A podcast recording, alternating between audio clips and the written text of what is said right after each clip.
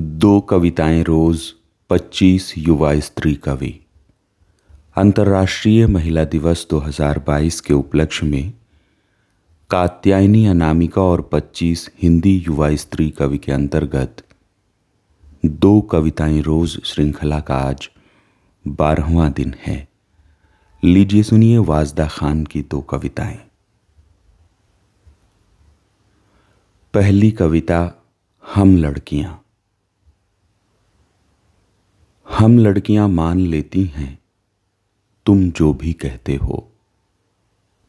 हम लड़कियाँ शिकवे शिकायत, सब गुड़ी मुड़ी कर, गठरी बनाकर, आसमान में, रुई के फाहे सा, उड़ते बादलों के ढेर में फेंक देती हैं। कभी तुम जाओगे वहाँ तो बहुत सी ऐसी गठरियाँ मिलेंगी।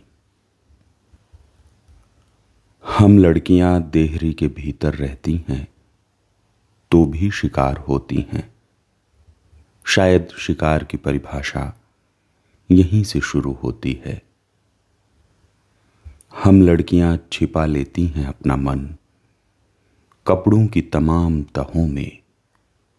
उघाड़ते हो जब तुम कपड़े, जिहादी बनकर मन नहीं देख पाते हो। हम लड़कियाँ कितना कुछ साबित करें अपने बारे में। हर बार संदिग्ध हैं तुम्हारी नज़रों में। हम लड़कियाँ बन जाती हैं तुम्हारे लिए। भूख, प्यास बन जाती हैं तुम्हारे लिए। अजीवित प्राणी, तुम उन्हें उछाल देते हो। यहाँ वहाँ गेंद की तरह। हम लड़कियाँ धूल की तरह झाड़ती चलती हैं।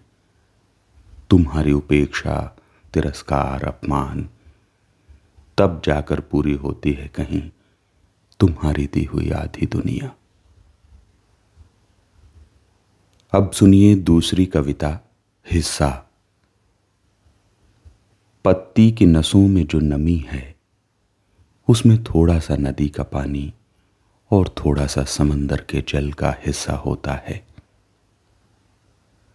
जैसे हमारे आँखों की नमी और हृदय में बहती लाल धाराओं में, जितना जीवन का हिस्सा है, उतना ही खालीपन का। इसी तरह थोड़ा थोड़ा सच का और थोड़ा थोड़ा झूठ का हिस्सा होता है।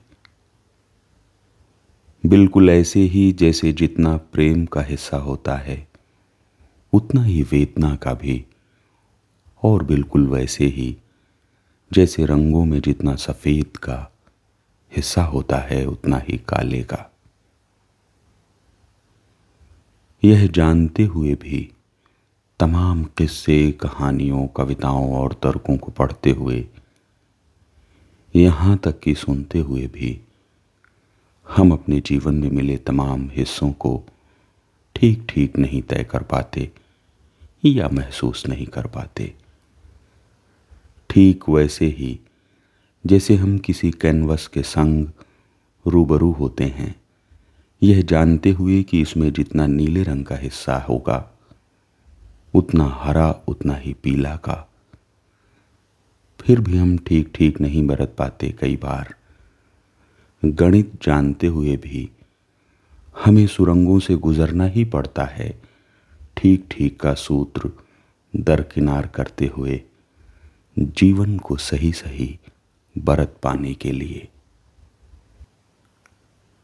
ये थी वाजदा खान की दो कविताएँ। अंतर्राष्ट्रीय महिला दिवस 2022 के उपलक्ष्य में कात्यायनी अनामिका और 25 हिंदी युवा स्त्री कवि के अंतर्गत दो कविताएँ रोज श्रृंखला में। कल सुनिएगा शहनाज इमरानी की दो कविताएँ।